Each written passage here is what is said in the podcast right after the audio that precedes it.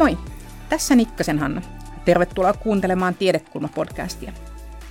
Meidän oli alun perin tarkoitus puhua täällä Helsingin yliopiston Tiedekulmassa siitä, miten seuraava hallitus voisi edistää oikeudenmukaista kestävyysmurrosta.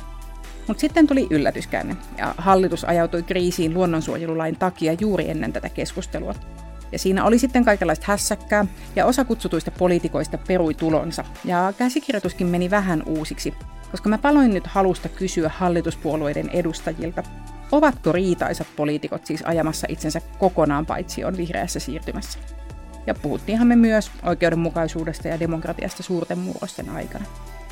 Tutkijoita tässä keskustelussa edustivat professori Eeva Heiskanen, yliopiston lehtori Simo Kyllönen ja professori Janne Hukkinen. Poliitikoista mukana oli vihreiden Satu Hassi ja S D P:n Hussein Altae. Me aloitettiin keskustelu yhdessä Hassin ja Altaen kanssa.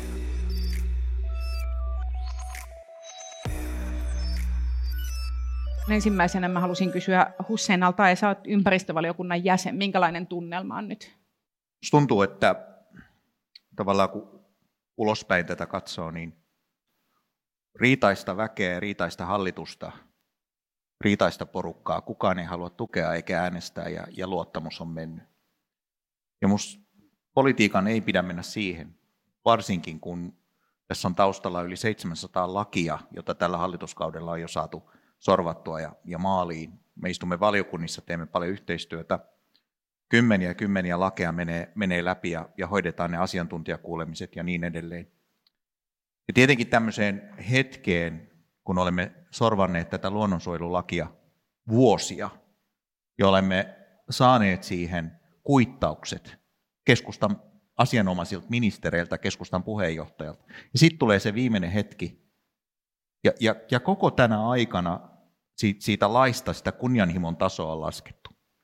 Ja sitten tulee se hetki, että nyt päätetään siitä ja saadaan luonnonsuojelulaki kuntoon, niin silloin osa porukasta vetää maton alta. Se tuntuu pahalta, mutta sitten myöskin, vaikka tuntuu pahalta, niin, niin tämän rauhanvälittäjän näkökulmasta on edelleen katsottava sitä sataa lakia, joka on jäänyt edelleen antamatta, jossa on myös kaivoslaki, jossa on eläinten suojeluun liittyvät lait ja, ja niin edelleen.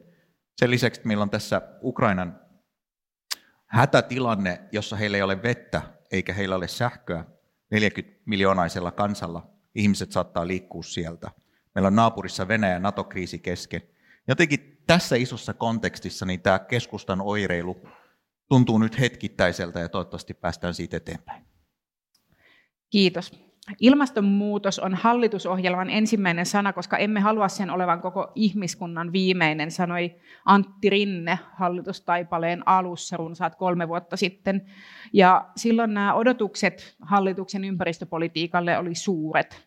Sen jälkeen ne on laskeneet, nyt ollaan niin kuin aika, aika alhaalla. Satu Hassi, kun luonnon ja ilmaston suojelulla on ollut vahva kansan tuki, niin mikä sitten aina sössii sen siihen liittyvän lainsäädännön mahdollisuudet?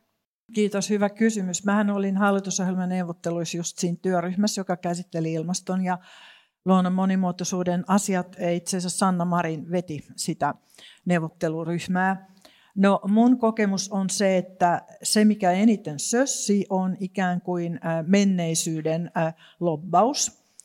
Eli meillä on paljon sellaisia toimialoja, joissa pyörii isot rahat, jotka on oppinut ja tottunut toimimaan niin kuin tähän asti olleiden systeemien mukaan, ja jotka sitten niin kuin pelkää muutosta ja lobbaa muutosta vastaan. Myöskin meppinä mun kokemus on se, että tämmöiset toimialajärjestöt, vaikka Business Europe, joka on periaatteessa koko Euroopan teollisuuden kattojärjestö, ne pääsääntöisesti lobbaa oman viiteryhmänsä niin kuin konservatiivisimman kannan mukaan. Et sitten yksittäisiltä yrityksiltä, suuriltakin, ää, saattaa saada paljon edistyksellisempiä näkemyksiä. Ää, mutta ennen kaikkea, niin, jos nyt ajatellaan vaikka energia-asioita, mitä itse olen hyvin läheltä seurannut, niin ää, ne firmat, jotka tulee kasvamaan suuriksi vihreässä siirtymässä, ne ei kaikki ole vielä olemassa, ne ei vielä ole suuria, niillä ei ole lobbausrutiinia, niiden tulevista työntekijöistä Kukaan ei tiedä tulevansa työllistyväksi näihin, et, ja sen takia ne ei tiedä lobata. Mutta sen sijaan ne alat, jotka pelkää menettämistä, niin ne lobbaa usein niin kuin todella raivopäisesti ja, ja kaiken näköisiä niin kuin uhkia todella reippaasti myöskin suurennellen. Ja, ja liian moni poliitikko uskoo tavallaan tähän menneisyyden sanomaan. Myös pelkää, joo. Sitran johtaja Mari Pantsar twiittasi eilen, että hän ei enää usko, että valtio kykenee hoitamaan vihreää siirtymää, vaan että se tulee tapahtumaan kansalaisten ja järjestäjien ja kuntien ja edelläkävijäyritysten painostuksella. Oletteko te samaa mieltä? No mä uskon, että molempia tarvitaan ja itse asiassa on aina tarvittu. Et esimerkiksi vihreän siirtymän tarvitsema teknologiahan on edistynyt valtavasti kaksituhattaluvun puolella, paljon enemmän kuin vuosituhannen vaihteessa olisi niin kuin rohkeimmatkaan pystyneet kuvitteleen. Siihen on tarvittu paitsi lainsäädäntöä, myöskin yritysten ja kaikennäköisten toimijoiden, kuntien ynnä muiden päätöksiä, mutta esimerkiksi minusta aika huima muutos on se, että Suomen sähkön ja kaukolämmön tuotannon hiilidioksidipäästöt on laskenut huippuvuodesta, joka oli kaksituhattakolme, niin yli seitsemänkymmentä prosenttia. Tämä on tapahtunut pääasiassa E U:n säätämän päästökaupan, joka teki päästöt maksullisiksi, ja sitten uusiutuvan energian kannusteiden ansiosta, joita molempia aikoinaan on kyllä hyvin kiihkeästi vastustettu, mutta onneksi säädettiin. Molempia tarvitaan ja mä sanoisin ehkä kolme konkreettista esimerkkiä, miten kestävää kehitystä ja vihreää siirtymää voidaan edistää. Ensimmäinen konkreettinen esimerkki on se, että me tarvitaan ensi vaalikaudella yritysvastuulaki sekä E U-tasolla että Suomen tasolla. Ja pointtina siinä on, että jos rikotaan ihmisoikeuksia, ympäristöön liittyviä kriteerejä ää, tai, tai muita ää, suurempia ongelmia, jotka voidaan tehdä siinä arvoketjussa, niin silloin pystytään tavallaan estämään tai hinnoittelemaan se tuote tai palvelu sellaiseksi, tai ainakin tuodaan näkyväksi, mikä siinä on ongelma. Ja nyt tällä hetkellä Suomessa on vastustettu yritysvastuulakia. Me ollaan varmaan Satu Hassin kanssa, Satu on sitä yrittänyt viedä eteenpäin. Heidi Hautala on vienyt sitä tuolla Euroopan parlamentissa. Niin tuota, vuositolkulla, ja sitä on vastustettu, mutta mut se, se johtaisi siihen, että ne yritykset, jotka tällä hetkellä pystyy hinnoittelemaan vaatteet esimerkiksi mahdollisimman alas, tällä ryöstö fast fashion moodilla, niin heet tuodaan näkyväksi. Silloin sanotaan, että nämä yritykset ovat hyötyneet lapsityövoimasta, näistä hikipajoista, ja näin ollen heidän hintansa on alhainen, ja ne firmat, jotka eivät tee niin, ne tuodaan näkyväksi ja sanotaan, että heillä on kalliimpi hinta, mutta tässä on tämä ihmisoikeuskysymys, nämä muut ympäristökysymykset otettu huomioon. Yritysvastuulaki auttaisi suomalaisia yrityksiä tässä, ja siihen tarvitaan lainsäädäntövaltaa, siihen tarvitaan valtio. Toinen esimerkki, kaivoslaki, kiertotalouteen liittyvät kysymykset, paljon lainsäädäntöön liittyviä kysymyksiä, tulee ympäristövaliokunnan läpi, talousvaliokunnan mm-hmm. läpi, jossa, jossa istuu myöskin suuressa valiokunnassa. Ja sanoisin vielä, että tämä että kolmas, kolmas tärkeä esimerkki on tavallaan valtion rooli rahoituksessa. Se, että me laitamme miljarditolkulla rahaa koko E U:ssa siihen, että uusia vihreään siirtymään liittyviä innovaatioita tapahtuu, niin se on veronmaksajien rahaa, jota valtio ja lainsäädäntö ohjaa. Ja mm. siinä kyllä näkisin, että se yhteistyö on, on erittäin mm. tärkeä. Kunnioitan Mari Pantsarin tavallaan ajatusta. Se herättää huomiota, se herättää sitä keskustelua. Ja kuten Satu Hassi sanoi, molempia tarvitaan, sekä valtiota että yrityksiä järjestöjä. Nyt kun Hussein mainitsin tämän rahoituksen, niin mä haluaisin mainita yhden asian, mistä oli tämmöinen lobbausälmölö, joka on tämä taksonomia, joka tarkoittaa sitä, että E U päättää tämmöisen niin kuin luokittelujärjestelmät, millä ehdoilla joku sijoitus voidaan katsoa ympäristön ja kestävän kehityksen kannalta niin kuin parhaiden joukkoon kuuluvaksi. Sitähän Suomessa niin kuin vastustettiin tosi kiihkeästi, mutta siinähän on pointtina se, että on paljon sijoittajia, jotka haluaa sijoittaa kestävään kehitykseen, ja Kaikkea tarvittavaahan ei voida verorahoilla rahoittaa, tarvitaan myös yksityistä rahaa, mutta on hyvä olla sellaiset yhteiset kriteerit siitä, että mitkä sijoitukset, millä ehdoilla on kestäviä ja, ja tosiaan osittain ne kriteerit on E U:ssa jo sovittu, osittain on vielä auki, mutta minusta se on niin kuin, äh, erinomainen esimerkki siitä, miten julkinen valta ja sitten yksityisbisnes voi niin kuin puhaltaa samaan suuntaan, mutta ei siitä tosiaan niin kuin, äh, ei sitäkään kaikki kannata, että se vasta-argumentointihan on Suomessakin ollut tosi kiihkeetä.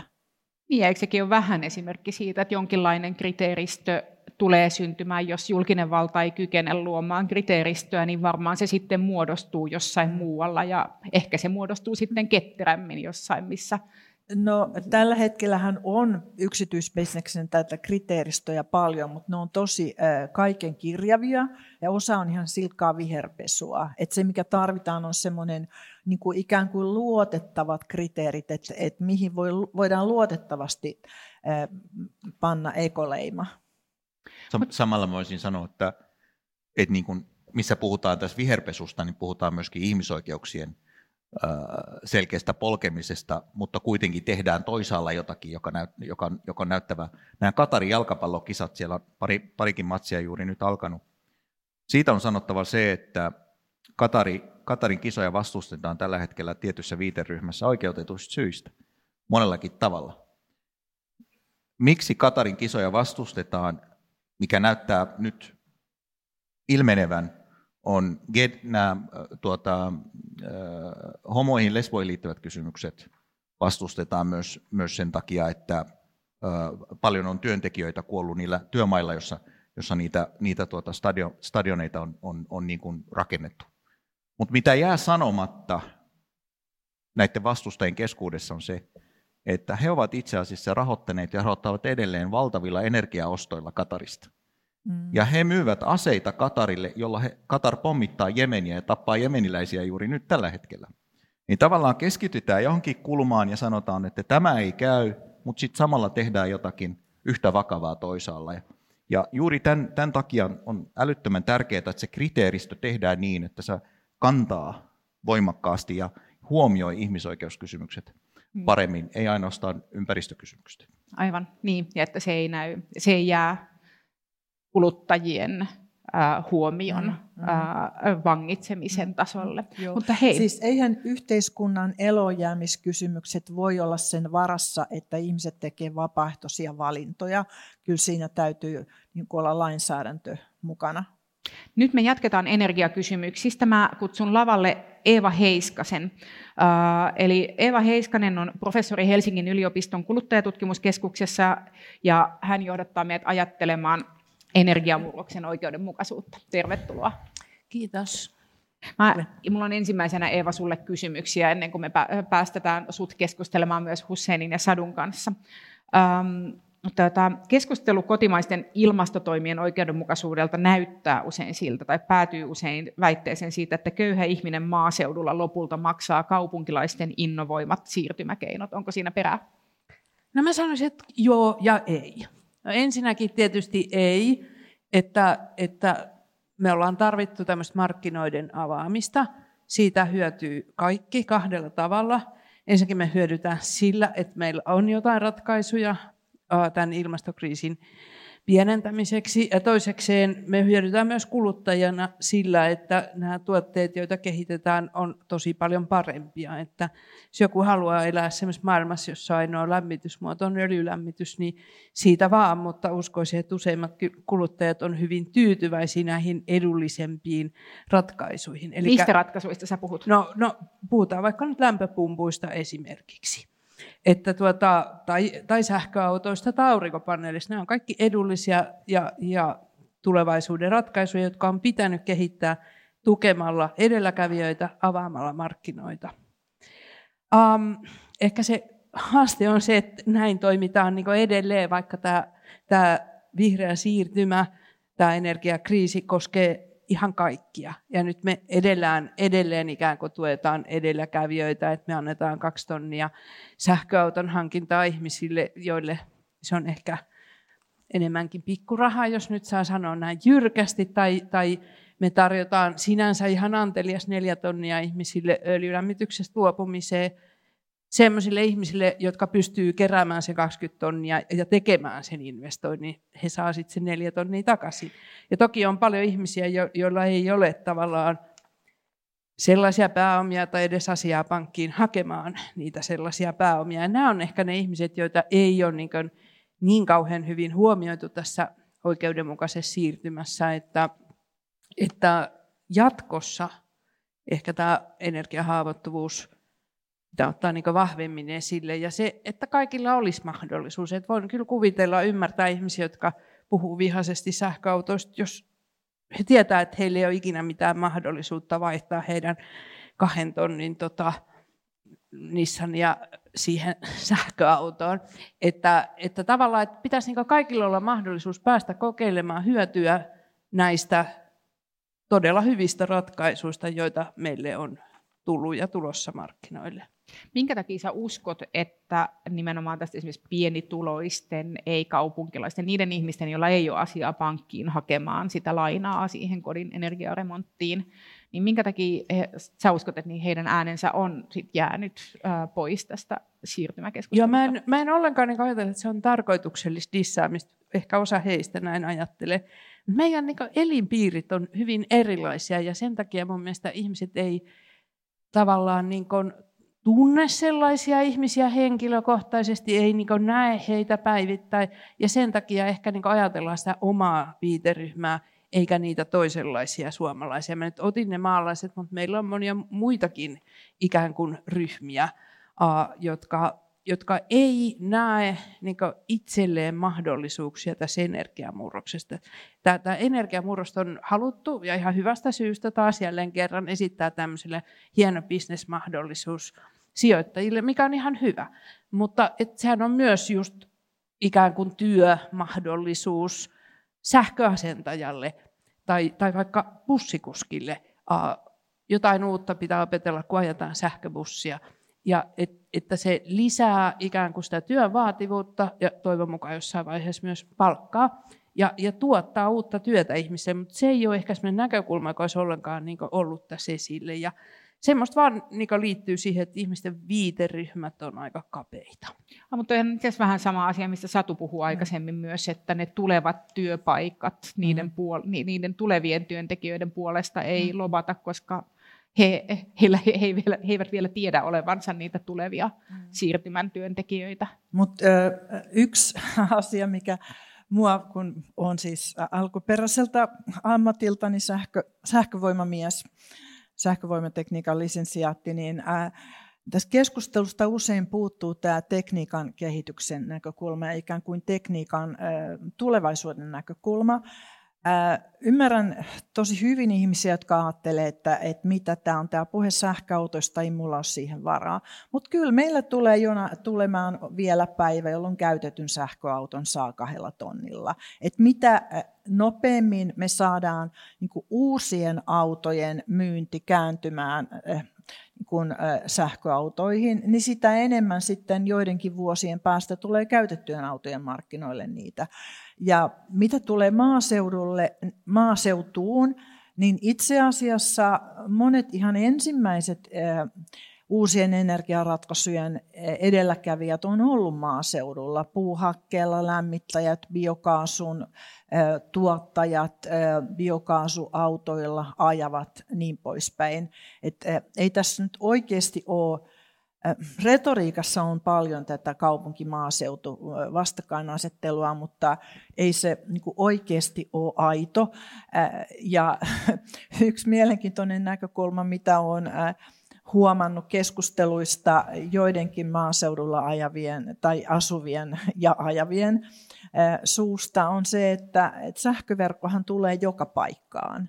Että niin kuin melkein joka talossa on tämmöinen niin sanottu voimavirtatöpseli, josta voi sitten esimerkiksi sähköautoa ladata.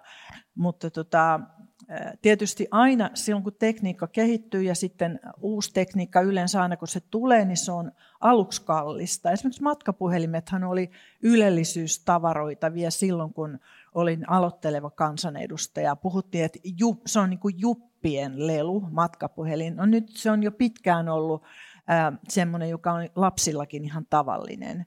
Et, ää, tällä lailla niin kuin tekniikka kehittyy ja se koskee myöskin näitä uuden energiatekniikan ratkaisuja. Hussein, sinulla oli kommentti tähän. Joo, pari pointtia. Ensimmäinen, mä haluan tuoda tähän keskusteluun tämän globaalin pointin. Tavallaan tuolla Afrikassa ja Aasiassa on paljon ihmisiä, jotka haluaa jääkaapin. Ja jos he kaikki saisivat jääkaapin, niin maailmasta ei löydy tarpeeksi mineraaleja tällä hetkellä neitselliset, me pystyttäisiin se heille tuottamaan. Ja tavallaan se meidän niin kuin yltäkylläisyys ja hyvinvointi, ää, jos me haluaisimme sen siirtää ihan kaikille ihmisille ma- maapallossa, niin se, se ei tule niin kuin käytännössä onnistumaan näillä resursseilla tällä tekniikalla. Jossain vaiheessa jotenkin meidän täytyy pystyä tehostamaan sitä, miten me erilaisia mineraaleja käytetään, kiertotaloutta, että me voidaan tämä keskustelu aidosti käydä, miten sitä hyvinvointia voidaan maailmalle levittää kunnolla. Mutta heillä on myös oikeuksia, samoja oikeuksia kuin meilläkin tähän hyvinvointiin, mitä tässä on. Ja mun mielestä tämä pitää huomata siinä, kun keskustellaan tavallaan suomalaisista kaupunkilaisista ja suomalaisista maaseutuihmisistä. Tämä globaali ulottuvuus, sitä ei saa tässä kokonaisuudessa unohtaa, koska me olemme kytköksissä. Ja sitten tämä toinen kysymys. Minusta tässä on kyse siirtymäajasta, ehkä noin kymmenen vuoden siirtymäaika, jolloin ne sähköautot ja vetyautot on sellaisia, että moni voi ne ostaa. Ja ei ole hullu ajatus, että sitten tälle siirtymäajalle niille ihmisille, joilla ei ole varaa sähköautoon, eikä ole varaa siihen konversioon saada parempaa energiaa kotiinsa esim. Lämpöpumppujen kautta, niin tehdään tällaisia muutoksia kymmeneksi vuodeksi. Dieselvero olisi yksityiselle puolet vähempi kuin mitä se on tänä päivänä, jolloin he voi edelleen kulkea niillä autoilla, kunnes kaupunkilaiset ovat niin sanotusti ostaneet sit ne sähköautot ja käyttäneet ne kolme kertaa, että ne voi pikkuhiljaa siirtyä. Ja, ja mun mielestä niin kuin keskusteluissa on myös paljon käynyt nyt viime aikoina sillä tavalla, että, että me poliitikot olemme vähän irtautuneet siitä, että mikä se on se tavallisen kansalaisen arki on, paljonko ruoka oikeasti maksaa, paljonko bussilippu maksaa.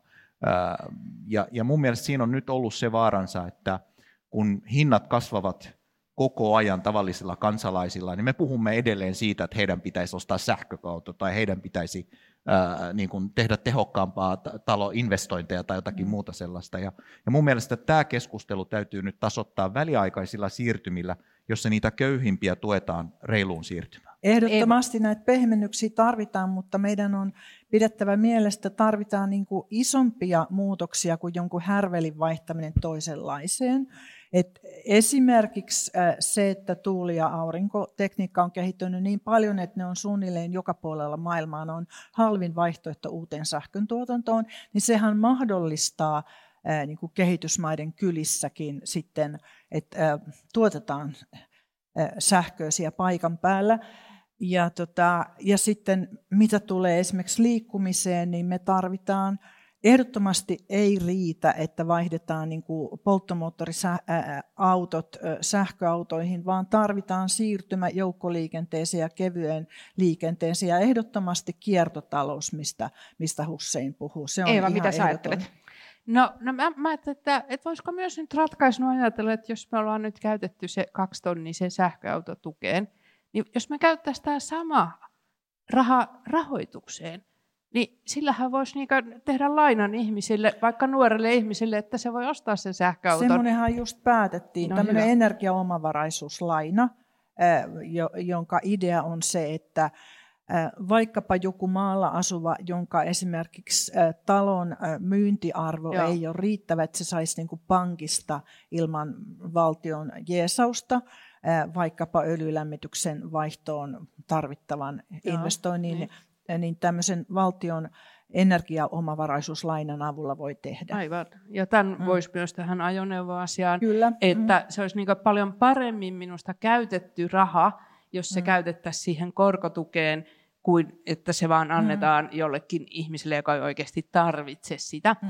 Ja, että, ja, ja se vaikuttaisi asenteisiin, että vaikka varmaan on paljon ihmisiä, jotka ei sitä lainaa hae, jos sä oot vähän ikääntyneempi, mm. sä et hae sitä. Mutta että ainakin suvussa on joku, jolla on sähköauto, niin vaikuttaisi paljon niin kuin ihmisten asenteisiin. Mm. Jos kaikki puhuu jostain hienosta asiasta, joka tietää, että mulla ei koskaan tule olemaan sitä, niin se väistämättä musta aiheuttaa vähän semmoisen ikävän fiiliksen, että siinä mielessä musta mä näkisin, että tätä uutta tekniikkaa, että olisi, olisihan nyt ihan hyvä, että jos sä joudut joka päivä ajamaan, niin kuin maaseudulla joutuu ajamaan. Nythän sähköautot lisääntynyt tosi paljon, mutta ennen kaikkea kaupungeissa, ei maaseudulla, vaikka me ei niitä autoja nyt ylipäätään niin tarvita. Mm. Että, että jos sä joudut ajamaan joka päivä, niin saat sitten kerrankin kunnollisen uuden auton alles, ja, joka on edullinen käyttää. Et tietyssä mielessä mä ymmärrän, että nämä on paljon monimutkaisempia toteuttaa, ja musta on tosi kiva just, että nähdään nyt tästä energiaomavaraisuuslainasta, että miten se saadaan toteutettu mm. ja toimimaan, että ne on hallinnollisesti vaativampia kuin tämmöinen tukien jakaminen, mutta mun mielestä se on semmoinen ratkaisu, jolla saadaan niin kuin ihmiset mukaan, saadaan heille kokemuksia, saadaan niin kuin laajennettua sitä piiriä ihmisiä, jotka ovatkin nyt näiden uusien ratkaisujen käyttäjiä. Mm. Yksi asia, mikä on ollut mullekin vähän yllätys, että esimerkiksi nyt kun on päätetty näitä toimia, joilla pehmennetään tätä energian hinnan nousua, joka johtuu sodasta, niin kaikkein, mielestäni kaikkein fiksuimmat toimet niin estyy sillä, että ei ollut mahdollista kirjoittaa tarvittavia lakipykäliä siinä ajassa, missä tarvitaan päätökset. Että osittain ne päätökset ei osu ihan tarkalleen maaliin, mutta tosiaan et piti, piti tehdä päätöksiä, jotka on niinku tehtävissä. Eli niin. Olisi pitänyt ennakoida. Tähän liittyy niinku yksi mun kysymys myös, koska nythän meillä on pullonkala, olisi halua, olisi itse asiassa paljon halua tehdä energiaremontteja. Ihmiset kovin mielellään just tässä tilanteessa asentaisi niitä lämpöpumppuja ja aurinkopaneeleja. Ähm, mutta meillä on pullonkauloja, kuten se, että niiden asentajia ei, ei riitä. Totta kai myös laitteiden saatavuus on, on, on toinen pullonkaula, mutta tavallaan se esimerkiksi se, että näitä vihreän siirtymän asentajia, jotta heitä olisi nyt tarpeeksi, niin olisi pitänyt jo vuosia sitten ennakoida se koulutustarve, mutta niin ei tehty. Ja mä haluan, ehkä ja se olisi tavallaan myös sellainen, joka on niin kuin siellä, se on niin kuin, se on siellä julkisen vallan piirissä, minkä takia ei ennakoitu ja, ja tota, mitä ja toimia nyt pitäisi tehdä, jotta jatkossa niistä työllistävistä vaikutuksista saataisiin hyödyt irti. Mä, mä allekirjoitan tuonne, että asentajia ei ole tarpeeksi. Mulla on ystävä, joka asentaa lämpöpumppuja. Ja hänelle maksetaan tuplapalkkaa myös kaikista illoista ja lauantaina ja sitten sunnuntaina triplapalkka. Että hän vaan koko ajan olisi asentamassa. Eli pulaa on, on, on kyllä tekijöistä ihan varmasti. Se on mun ystävälle hyvä, hän ostaa ensimmäisen asuntonsa nyt tällä rahalla, mitä hän on nyt saanut viime aikoina palkastaan, ja mikä on mun mielestä tosi hyvä, hyvä asia, koska, koska tuota, hän oli, hänen vanhempansa olivat varattomia, eikä jättäneet hänelle mitään, ja, ja nyt sitten hänen kohdallaan yhdessä sukupolvessa hän voi vihdoin omistaa asunnon. Pankkihan sen omistaa oikeasti, mutta et voi laittaa sen lainarahan sisään. Ö, mun mielestä valtiolla, valtio kykenee hyvin nopeasti tämmöisiä, ja myöskin niin kuin yrityspohjaiset ammatilliset korkeakoulut voivat nyt hyvin nopeasti, sen asentajakoulutus ei oikeastaan kestä kovin kauaa, ja monet yritykset tänä päivänä myöskin kouluttavat, mutta hyvin niin kuin jälkijättöisesti tällä hetkellä, olisiko meidän pitänyt ennakoida tätä paremmin, totta kai. Ja siinä mä haluaisin palata tuohon Mari Pantsarin kysymykseen, että jos me halutaan vihreää siirtymää, jos valtion tehtävänä on ennakoida, mitä kaikkea on tulossa, ja luoda yrityksille sellaista vakautta, että näihin me nyt ryhdytään, vuoteen kaksituhattakolmekymmentäviisi, vuoteen kaksituhattaviisikymmentä, nämä on valtion tekemiä tavallaan päätöksiä, ja sitten se laitetaan tuota, ö, opetusministeriön kautta yliopistoihin, kulttuuriministeriön yliopistoihin ja niin edelleen. Nämä on kaikki valtion päätöksiä pitkälle eteenpäin, jolla pystytään tätä Suomea niin kuin vakauttamaan. Mutta mä niin kuin myöskin haluaisin nostaa esiin sen kysymyksen siitä, minkä takia me ei tuoda lämpöpumpuasentajia muualta Euroopasta juuri nyt tällä hetkellä. Et, et meillä on kylmä, me tarvitaan niitä, miksei niitä tule Espanjasta tänne. Et mikä meidän niinku, yritysten houkuttelevuudessa tässä ongelmana oikeastaan, niihin ei tarvita paljon kielitaitoa, englannillakin pärjäisi. Miksi me ei olla saatu tosi paljon kausityöntekijöitä myöskin asentamaan lämpöpumppuja? Ja mun mielestä tämä on sellainen kysymys, joka pitäisi nostaa Business Finlandiin ja, ja erilaisen yritysmaailman ää, laitoksiin. Tämä on siis mun mielestä myöskin esimerkki asiasta, jossa siis jos olisi pystytty politiikan päätöksenteon puolella olemaan jämerämpiä näissä vihreän siirtymän asioissa, niin tässä tilanteessa oltaisiin nyt paremmassa tilanteessa kuin mitä ollaan. Et nyt sitten kun Venäjä on hyökännyt Ukrainaan, mitä äh, niin kuin aika harva pystyi vaikka vuosi sitten ennakoimaan, niin äh, tilanteemme tässä ja nyt olisi parempi, jos me oltaisiin oltu jämärämpiä tämän vihreän siirtymän päätöksissä. Eeva, mitä sä ajattelet? Niin ajattelin, että ehdottomasti tämä on valtion tehtävä, että se peruskoulunsa yhdeksättä luokkaa päättävä ihminen ei ehkä ole parempi ennakoimaan kuin, kuin, kuin me.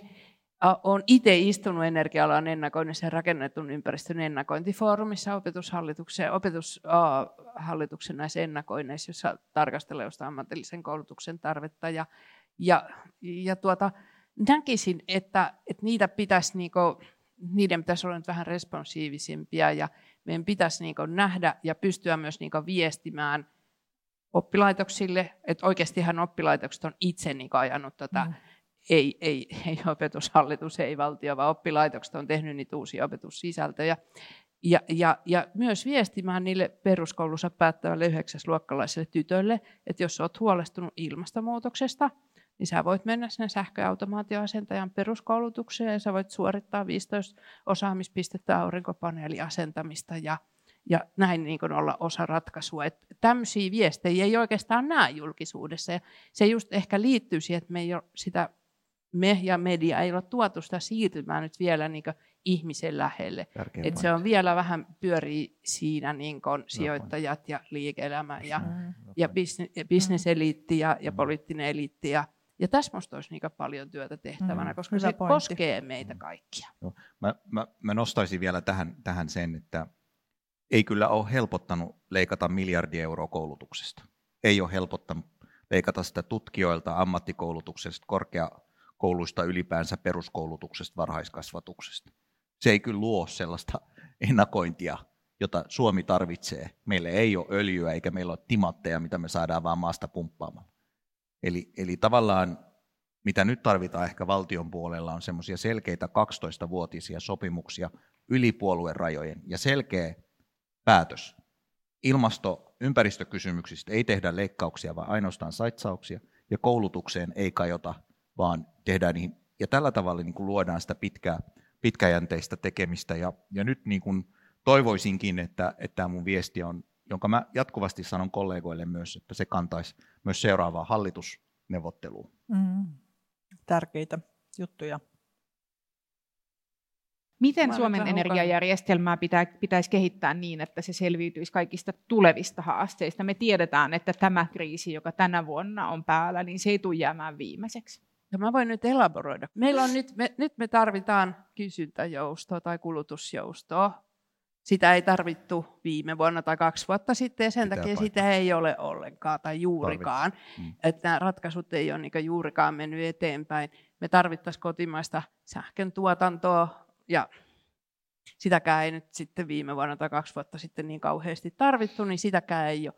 Et miten valtio voisi myös niin ohjata markkinoita, että markkinat katsoisivat pikkusen kauemmas kuin siihen seuraavaan kvartaaliin? Mm. No, tässä on, tämä oli sähköinsinöörille. Mm. tota noin, tässä on musta tyypillinen sellainen esimerkki, että siis, äh, nämä asiat olisi ollut ennakoitavissa. Et esimerkiksi kun mä olin Euroopan parlamentissa kaksituhattaneljä neljätoista, niin siellä puhuttiin paljon siitä, että siirtymä uusiutuvan energian sähköntuotantoon välttämätön osanen sitä on kulutusjousto. Meillä on eduskunnassa tämmöisiä kansanedustajien vapaaehtoisryhmiä aika paljon. Yksi niistä on nimeltään energiaremonttiryhmä.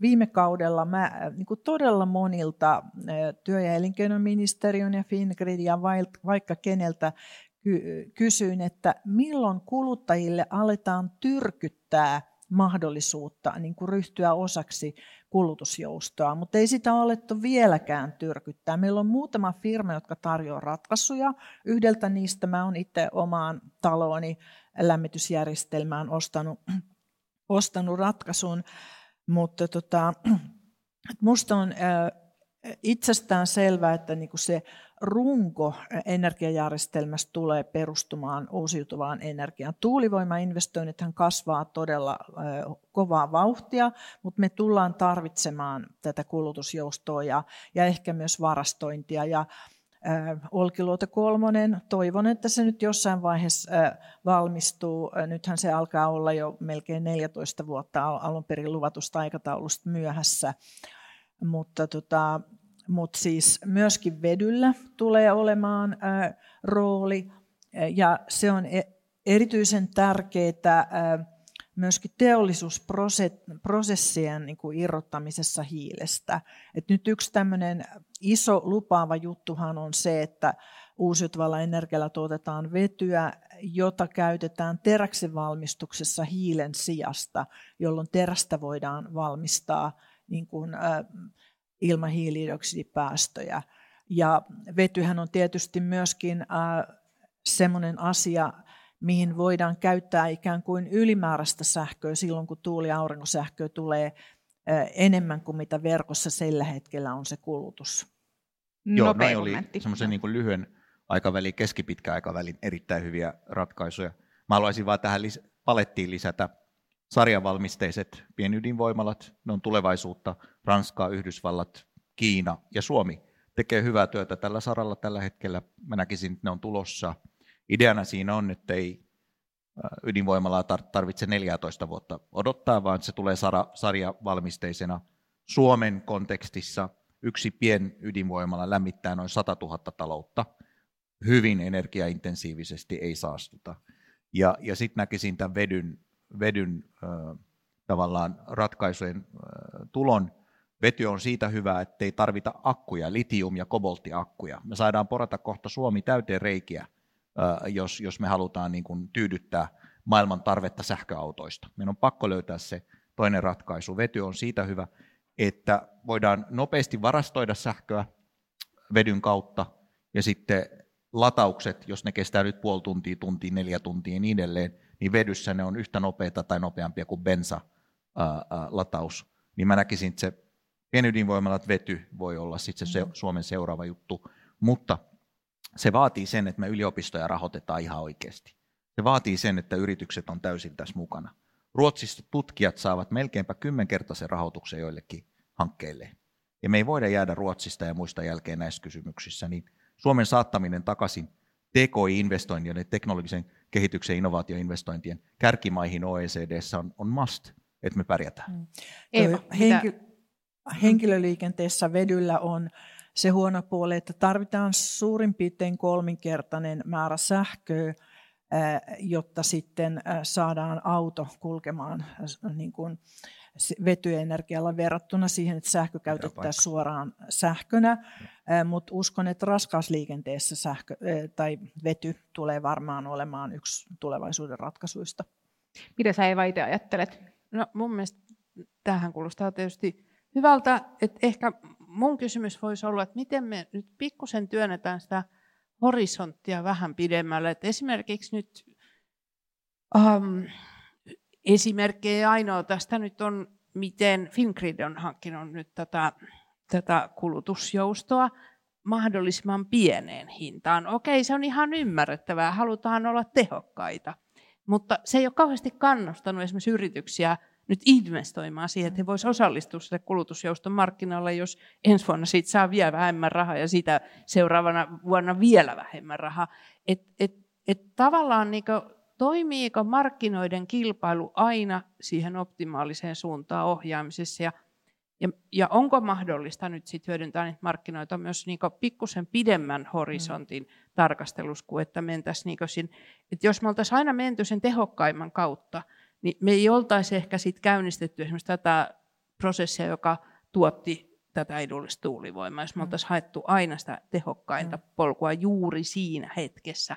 No, lainsäätäjänä tunnen houkutusta ajatella, että tämä on yksi niitä asioita, missä tarvittaisiin lainsäädännön tuuppausta. Mun mielestä siis alueellisten sähköyhtiöiden pitäisi tyrkyttää asiakkailleen vähintäänkin kaikille, joilla on sähköön perustuva lämmitys, olisi sitten suora sähkö tai lämpöpumppu, niin pitäisi tyrkyttää tätä kulutusjoustoa. Ja sitten äh, yritysmaailmassa on tietysti Äh, hirveän suuria eroja, mitkä on kulutusjouston mahdollisuudet, mutta kyllä sielläkin varmasti.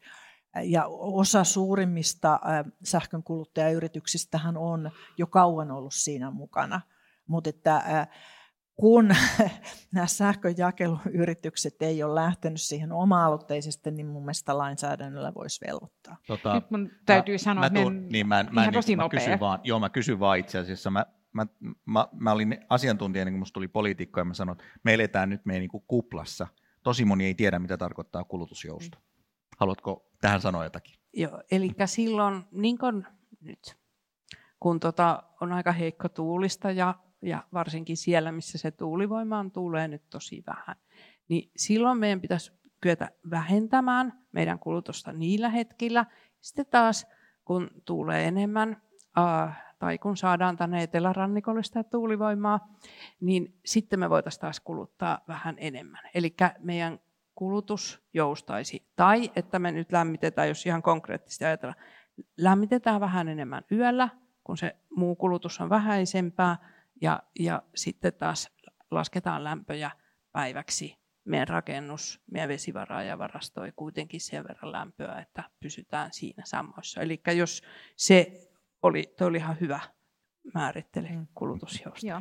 Ja siitähän on siis, mä, mä, mä olin vaikuttunut, kun näin tänä, tänä vuonna esimerkiksi Yhdysvalloista esimerkkejä siitä, että miten hyvin se on sitten toiminut, ihan kun on täytynyt mennä siihen, että lähetetään tekstiviesti kuluttajille, että nyt on niin, niin kova kuormitus ja niin, niin vähän sähköä tässä jaossa, että voisitteko olla pyörittämättä niitä kuivausrumpujanne ja ilmastointilaitteitanne, ja miten suuri se teho on. Että se, mm. niin kuin, että nämä on, että on myös välineitä, jotka, jotka tehoaa ja jotka on otettavissa suht nopeasti käyttöön. Ja aika monethan seuraa jo nyt sitä Fingridin sovellusta, Joo. että vaikka itse ostaisi sähköä kiinteällä hinnalla, niin silti esimerkiksi pesukoneita käynnistelee mieluummin silloin, kun sähkö on halvempaa. Mun, mun talossa on siis systeemi, jossa maalämpöpumpun käyntitunnit, niin se järjestelmä ohjaa vuorokauden halvimpiin tunteihin, jotka on käytännössä samoja kuin milloin on sitten just tuulivoiman tuotanto suurinta tai kulutus pienintä tai sekä että. Mut nyt mä sanon kiitos professori Eeva Heiskaselle. Kiitoksia. Kiitos. Me saadaan nyt seuraava tutkija lavalle keskustelemaan sukupolvien välisestä oikeudenmukaisuudesta. Simo Kyllönen, tervetuloa. Simo on yliopiston lehtori Helsingin yliopistosta, ja sä oot tutkinut sukupolvien oikeud- välistä oikeudenmukaisuutta, mutta miten se toimii? Onko tulevat sukupolvet lain silmissä Suomen kansalaisia? No se on tietysti hirveän hyvä kysymys, että miten se toimii, ja, mutta tähän jälkimmäiseen kysymykseen, niin tuota, ää, varmaan tästä nyt sitten riippuu, keneltä kysyy, mutta mä erittäin mielenkiinnolla kyllä luin oikeuskanslerin tuota lausuntoa, kun hän antoi silloin lausunnon tästä nyt voimaan tulleesta ilmastolaista, niin siellä oikeuskansleri nimenomaan erityisesti painotti sitä, miten meidän perustuslain, onko se nyt toinen pykälä, niin tavallaan sen tulkinnassa on meillä pitkä perinne lähtenyt siitä, että tulevat sukupolvet, tulevat Suomen ihmiset, vielä syntymättävät, kuuluvat Suomen kansaan, joka käyttää korkeinta valtaa Suomessa hallitusmuodon mukaisesti. Ja tämä on tavallaan se mielenkiintoinen kysymys, palatakseni nyt siihen, että miten se toimii, niin tämä on se nimenomaan sitten se kysymys ehkä sen tämän päivän keskustelun kannalta, kun me liitetään se tähän demokraattiseen päätöksentekoon. Jos siihen joukkoon ihmisiä, jotka käyttää sitä korkeinta valtaa, kuuluu myös ne tulevat ihmiset, ja hehän eivät ole äänestämässä vielä, niin miten toteutuu heidän oikeudenmukainen tavallaan kohtelunsa sen demokratian kautta. Ja tähänhän me nimenomaan nyt sitten tullaan, ja me ollaan mun omassa tutkimushankkeessa, missä itse olen ollut mukana, niin tämä nimenomaan tämä ajatus siitä, että mikä ajaa meidän demokraattista päätöksentekoa lyhytjänteisyyteen ja ehkä päivän poliittisiin tämmöisiin niin kuin kiistoihin, on osittain tavallaan se kyvyttömyys tuoda ne tulevien ihmisten tavallaan se ääni sinne päätöksentekoon, ja se tuhannen taalan kysymys, mistä me nyt varmaan tänään teidänkin kanssa keskustellaan, on juuri se, miten se voisi tapahtua. No, mutta mistä me edes tiedetään, mitä nämä ihmiset, jotka eivät vielä ole tässä, mitä he haluavat? Niin, kun ne ei äänestä, ne ei voi kertoa sitä, mutta tiedetäänkö me kaikkien Suomen nykyisten kansalaistenkaan niitä? Meillä on monenlaisia, niin kuin, meillä on lapsivaltuutettuja, meillä on erilaisten ryhmien, jotka eivät äänestä. Ehkä heiltä voi paremmin tietysti kysyä sitä, mutta kyllä meillä nyt varmaan jonkunnäköinen käsitys siitä on. Meidän kestävän kehityksen määritelmissäkin usein lähdetään siitä, että no, on siellä nyt ainakin jotain perustarpeita, joita jokainen ihminen tarvitsee, jotka vähintään meidän tulisi turvata. Mutta ehkä nyt tästä demokratian näkökulmasta mä ehkä vielä haluaisin laajentaa sitä tämmöisestä tarveajattelusta Mä uskoisin, että tulevat Suomen kansalaiset haluaa, että heillä on yhtä lailla mahdollisuus osallistua päätöksentekoon, ja se osallistuminen siihen päätöksentekoon on tasavertaista myös silloin, kun he tulevat. Ja tämä asettaa mun mielestä sekä niin kuin tämmöisiä menetelmällisiä, siis demokraattisiin instituutioihin liittyviä tavallaan velvollisuuksia huolehtia, että heillä on nämä, mutta ehkä varmaan paljon myös semmoisia aineellisia, siis me tarvitaan erilaisia tuota, tarpeiden tyydyttämistä ja sitten tiettyjen niin kuin, tuota, kyvykkyyksien takaamista ihmisille koulutuksia ja muun kautta, että he pystyvät tasavertaisena osallistumaan. Hussein, mitä sä ajattelet? Mielenki- mielenkiintoinen as- asetelma. Mulla on omassa vaalitiimissä ihmisiä, jotka eivät voi vielä äänestää, nimenomaan ideoimassa, että mitä tulevaisuudessa pitäisi tapahtua heidän näkökulmastaan, ja, ja kirjoittaa niitä tekstejä ja ovat paikalla koko ajan kokouksissa.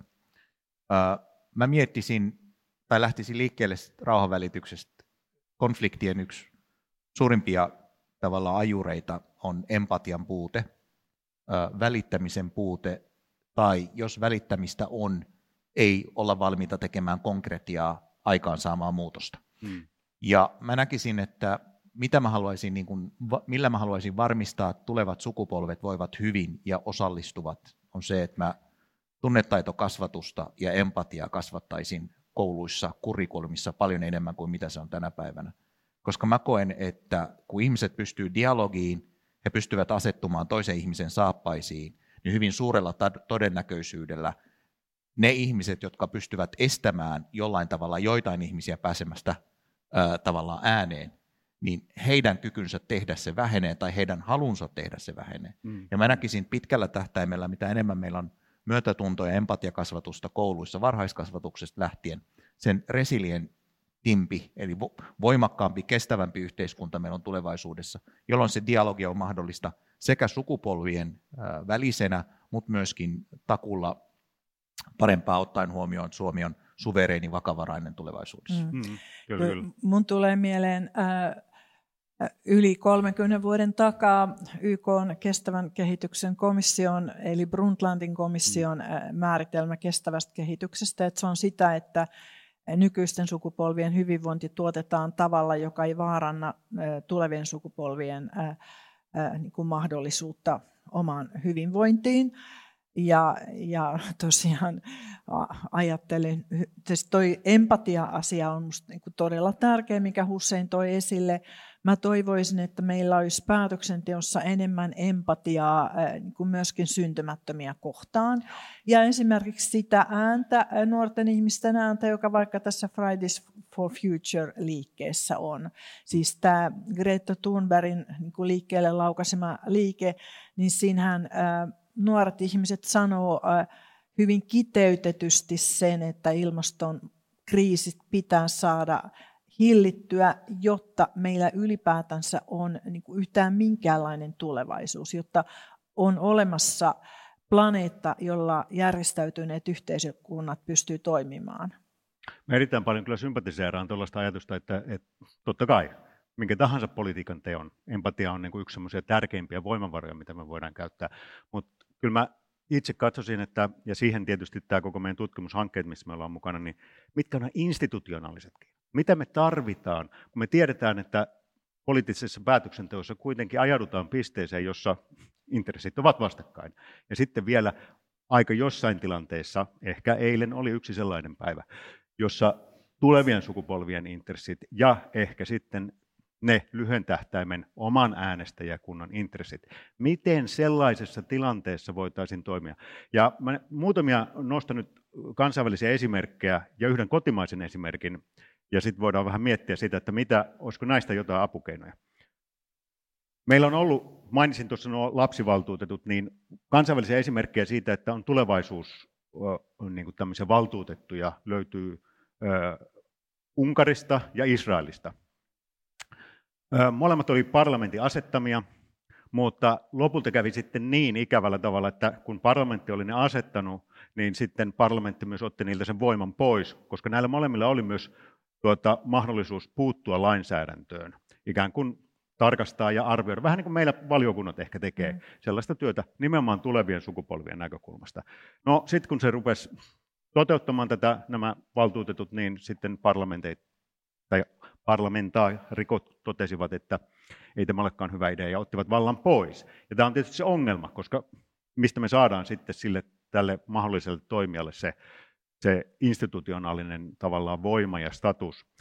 Öö, toinen esimerkki on sitten, mitä meillä Suomessa on, joka itse asiassa on aika kansainvälisesti erittäin tunnettu ja sitä ollaan erittäin paljon kiinnostuneita, on tietysti meidän oma tulevaisuusvaliokunta. Nimenomaan. Meillähän on parlamentissa tällainen, mutta sen tietysti ongelma on juuri se, ja miksi se on ollut niin, niin kuin pitkään ehkä mahdollinen ja toiminutkin myöskin, on se, että sillä ei ole valtaa. Ja se on ehkä se kysymys, että mikä on se tapa, millä me voitaisiin luoda tämmöinen instituutti, joka säilyttäisi irrallisuuden siitä päivän politiikasta, mutta samanaikaisesti sillä säilyy se, se valta mm. niin kuin ottaa ja puuttua politiikkaan ja ehkä jopa pysäyttää. Ja mä nostan nyt tästä esimerkkiä ja kysyn ehkä teiltä, näettekö te tämmöiselle mitään mahdollisuutta? Meillähän on sitten toinen tuota, valiokunta eduskunnassa, joka toimii päivän politiikan ulkopuolella, mutta sillä on valtaa, ja se on perustuslakivaliokunta. Voisiko meillä olla jotain tällaista? Mielenkiintoinen ajatus.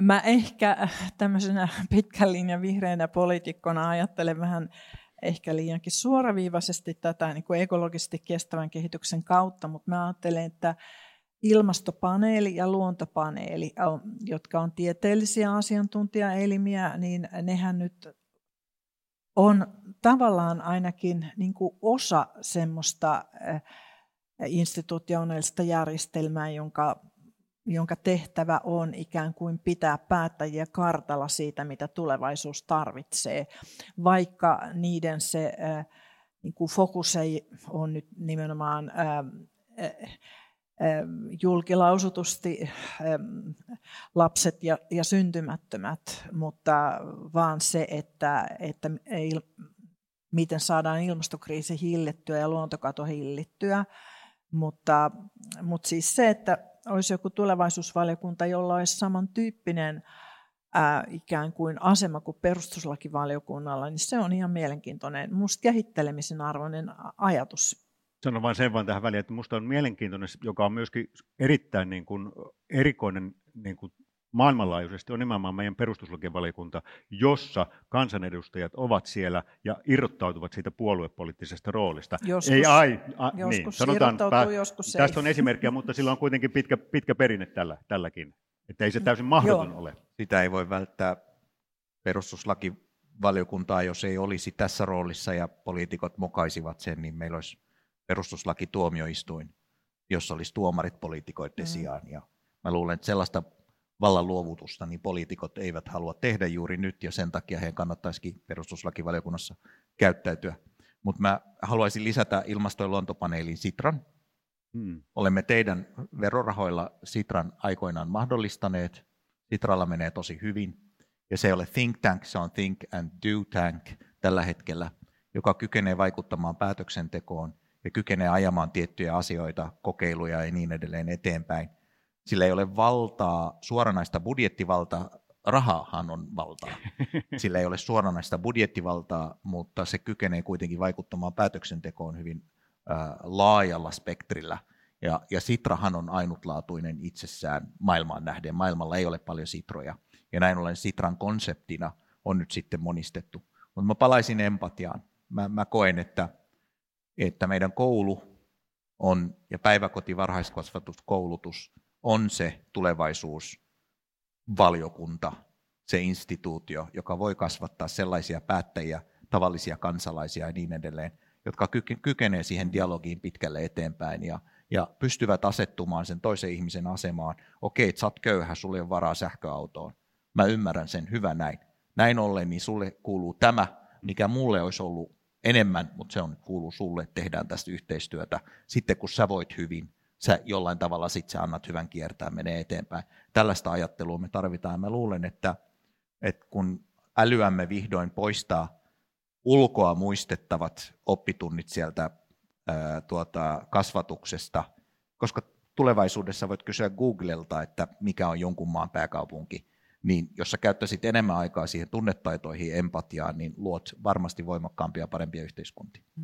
Mä ehkä tähän vielä semmoisen niin kuin jos nyt ajatellaan vaikka sitten, että me saataisiin tämmöinen näin, ja nuorempi sukupolvi, Greta Thunberg nyt tässä esimerkkinä vaikka, niin heillä on tämmöinen taito, niin tämä sukupolvien välinen oikeudenmukaisuus vähän tavallaan toteutuu, tai sanotaan vielä epäoikeudenmukaisuus toteutuu juuri sillä tavalla, että nythän meillä on käymässä yhteiskunnissa sellainen muutos, että ihmiset on vanhempia, ja yhä suurempi osa siitä äänestävästä ihmisjoukosta on niitä vanhempia sukupolvia. Ja nyt tämä nuori, ehkä vähän empaattisempikin, niin sit tavallaan se jää aina vähemmistöön. Ja näinhän kävi esimerkiksi Brexit-äänestyksessä, että siellä tavallaan se vanhempi sukupolvi äänesti sen Brexitin puolesta, ja se nuorempi sukupolvi, tuota, suurin osa olisi pysynyt E U:ssa. Ja kuitenkin se nuori sukupolvi, se joutuu elämään sen mm. päätöksen kanssa. Ja nyt meillä on niin tavallaan semmoinen tavallaan epätasapaino. Ja mä en tiedä, mikä, mikä keino tämän tämmöisen korjaisi. Ja vielä kun me tiedetään se, että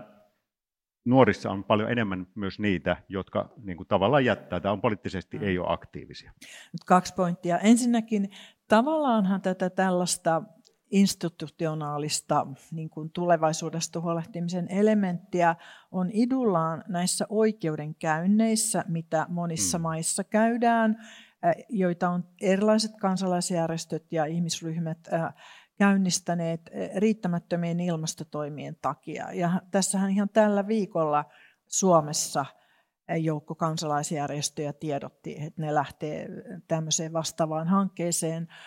Musta on hyvin mielenkiintoista nähdä, mitä tästä tulee. Ei välttämättä juuri suomalaisessa oikeusjärjestelmässä tämä ole tehokkain tapa toimia, en, en tiedä, mutta jossain U S A:ssa asioita aika paljon hoidetaan oikeudenkäyntien kautta, niin esimerkiksi, että miten siellä nyt sitten oikeudenkäynti siitä, että Exxon on puhunut ja rahoittanut niin kuin huuhaa propagandaa ilmastosta, tiede, tieteen tuloksia kiistävää propagandaa ilmastosta, vaikka ne on ihan tarkkaan tienneet ja jopa käyttäneet ilmastotieteen tuloksia suunnitellessaan omia öljynporaushankkeitaan. Mutta sitten tästä nuoren, nuorten äänestysaktiivisuudesta, niin jostain muistan lukeneeni, että kuitenkin aika monissa maissa ei ole tällaista eroa vanhempien ja nuorten äänestysaktiivisuudessa kuin vaikka meillä on. Ja yksi arvelu, mä en tiedä onko tällä tutkimuspohjaa, mutta minusta mielenkiintoinen arvelu oli se, että Suomessa koulu tarjoaa vähemmän tällaisia ikään kuin vaikuttamisen ja päätöksenteon kanavia koululaisille kuin mitä monissa muissa maissa. Että tavallaan osa tätä empatiaan kasvattamista ja kasvatusjärjestelmää voisi olla myöskin kasvattaminen niin kuin päätöksentekoon osallistujaksi. Eikä tämä asia, mainitsemasi asia, ole täysin irtonainen. Mä oon tavannut Greta Thunbergin näissä Fridays for Futures mielenosoituksissa, myös Elokapinassa, tosi paljon vanhoja ihmisiä, ikäihmisiä. Joo, ja kyllä. Heillä tavallaan, miksi he on siellä, he ajattelee tulevia sukupolvia, heidän lapsenlapsiaan. Ehdottomasti, joo, joo. Että se ei ole niin kuin täysin irronna. Ja sitten äänestäjäkunnassa niin on esimerkiksi paljon perheellisiä ihmisiä, joilla on pieniä lapsia. Niin musta tuntuu, että heidän koko elämänsä pyörii sen ympärille, että mitä näille lapsille kuuluu tulevaisuudessa, mitä kyllä, heille jää. Kyllä. Siinä mielessä se ei ole täysin niin kuin irtonainen, äh, irtonainen kokonaisuus. Äh, mutta mun mielestä nuorille täytyy lähettää se viesti, että se on vallansiirtoa. Jos he jättävät äänestämättä, se on vallansiirtoa, ja siihen ei kannata ryhtyä. Mä en tiedä, haluatko sä sanoa, mutta mä sanon tähän vielä viimeisen vaan mun esimerkin semmoisesta uudesta innovaatiosta, joka voisi tätä parantaa, ei pelkästään nuorien, mutta myöskin, mehän tiedetään, että meillä tuossa oli edellisessä tuota, Eevan kanssa, kun juttelitte, niin just tämä tavallaan epätasapaino niin kuin tiettyjen väestöryhmien, mm. niin me ollaan nyt sitten tässä nykyisessä hankkeessa näitä erilaisia tämmöisiä kansalaisraateja, jossa siis ajatuksena on se, nimenomaan millä sitä korjataan, on se, että, että se kansalaisten tämmöinen deliberoiva tai puntaroiva raati koostuu satunnaisotannasta, joka on sitten demografisesti ja sosioekonomisesti edustava. Ja tällä tavalla me saadaan taattua, että siinä joukossa on myöskin niitä ihmisiä, jotka ei ehkä muuten ole poliittisesti aktiivisia. Ja hyvä esimerkki tästä nyt sitten oli eilen tosiaan me jär... saatiin lopputulos tästä Lapin metsäraadista, joka, joka antoi, tuota, antoi tuota kannanotonsa. Ja täytyy kyllä myöntää, että olin kyllä aika niin kuin, tuota, tavallaan sinänsä ylpeä koko siitä prosessista, miten se saatiin vietiä, koska nämä on kuitenkin aika työteliäitä prosesseja, ehkä se on se niiden heikkous sitten, mutta myöskin se lopputulos, niin se oli hyvin punnittu ja siellä tuli aika voimakkaita viestejä mm. liittyen muun muassa tähän tuota ilmastolain toteuttamiseen, hiilinielujen huomioottamiseen, hakkumäärien niin kuin rajoittamiseen, joka ehkä sitten kuitenkin semmoiselta joukolta, joka on koottu ympäri tuota Lappia, niin oli musta niin kuin aika hieno lopputulos. Mm. Se oli tosi rohkaiseva uutinen. Ja vähän samantyyppistähän kokeiltiin tässä E U:n tulevaisuuskonferenssissa. Siinähän oli myöskin eri maista jollain satunnaisvalintamenetelmällä koottuja kansalaisraateja, jotka sitten laati omia ehdotuksia vielä sillä lailla, että se tulevaisuuskonferenssi poliitikkopuoli, johon muun muassa eduskunta lähetti muutaman kansanedustajan, niin ei saanut niin kuin tavata näitä satunnaisotannalla valittuja, jotta me poliitikot ei oltaisi sitten manipuloitu sitä kansalaisraatien työn tulosta. Niissä on erittäin myöskin se, että siellä pystyy ne ihmiset toimimaan ikään kuin irrallaan niistä niin kuin sidosryhmistään tai muista. Että, että se on tavallaan semmoinen va- ajatus ainakin siinä, ja minusta ne on ainakin näissä, mitä me ollaan tehty, hyvin toteutunut myöskin, että se on tavallaan vapaa tila siitä. Kyllä. Ja silloin se mahdollistaa myöskin semmoisen ehkä vapaamman pohdinnan tulevaisuudesta, miettimään semmoisia vaihtoehtoja, jotka sitten ei ole niin kiinni tässä päivän politiikassa. Mm.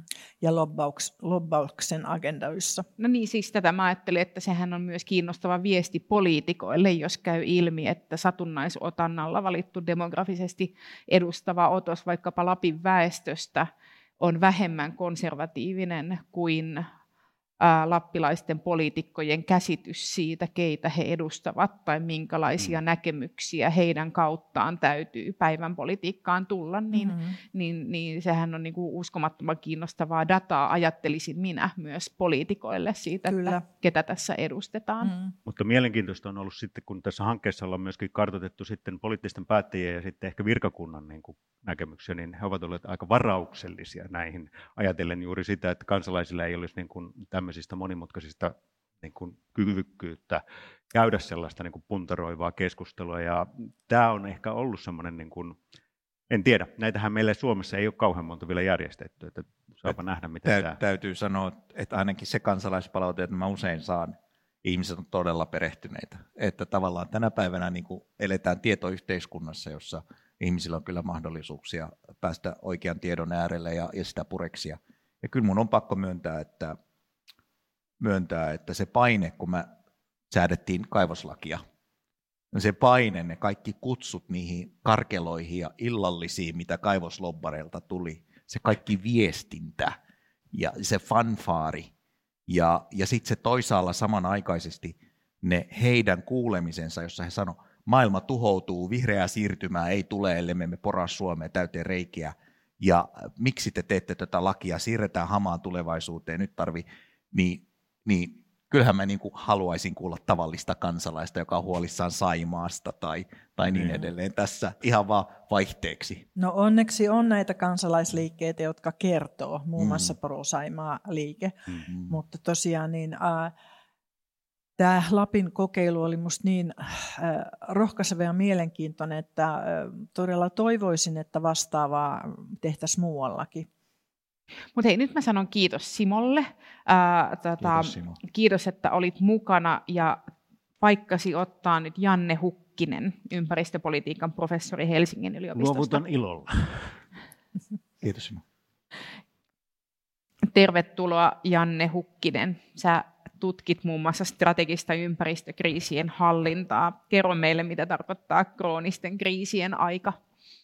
Kroonisten kriisien ajasta saa kuvan, jos lukee ää, ajatuksella vaikka I P C C viimeisimmät raportit ja, ja sitten näitä luonto, luontokatoa, jotain I P B E Sin luontopaneelien niin kuin raportteja, niissä on aika yksityiskohtaisesti kuvattu ää, erilaisilla skenaarioilla sitä, että meillä alkaa nämä...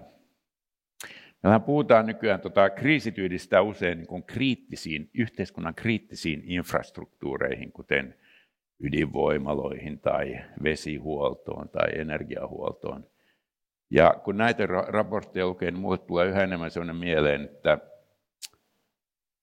Me ollaan unohdettu olennainen osa kriittisistä infrastruktuureista, jotka on ekosysteemipalveluita.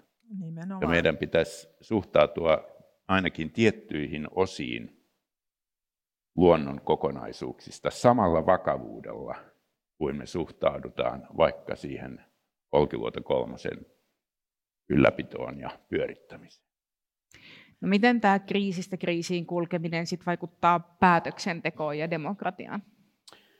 Se on demokratian kannalta se päätöksenteko. Meillä on siis tutkimusta siitä ja tietysti kokemusta. Meillä kaikilla on kokemusta viimeisen kolmen vuoden ajalta, mitä kriisi tekee päätöksenteolle. Me laitettiin kaksi kertaa voimaan valmiuslainsäädäntö. Ja, ja se, mitä valmiuslaki tekee, on, että se antaa valtioneuvostolle autoritäärisiä oikeuksia ohjata ihmisten elämää tietyillä yhteiskunnan sektoreilla, valikoiduilla sektoreilla. Ja tämä tietysti kertoo siitä, että näin on aina tapahtunut oikeastaan kriiseissä, että se, se päätöksenteko joksikin aikaa siirtyy, äh, siirtyy tämmöiseen autoritääriseen äh, top-down-ohjaukseen. Äh, demokratian kannalta tästä äh, kannattaa olla huolissaan, äh, mutta mut se, se haaste ehkä demokratialle on se, että meidän pitäisi niin kuin näissä kroonisissa kriiseissä, jotka tarkoittaa sitä, että me ikään kuin mennään kriisistä toiseen, niitä pukkaa vuosikymmenestä toiseen, tältä se näyttää, tämä lähitulevaisuus, niin meidän pitäisi kehittää demokratioissa sellaisia mekanismeja, että me toisaalta osaamme niin kuin lainsäädännöllisesti mennä niihin kriiseihin, toisaalta tulla niistä pois.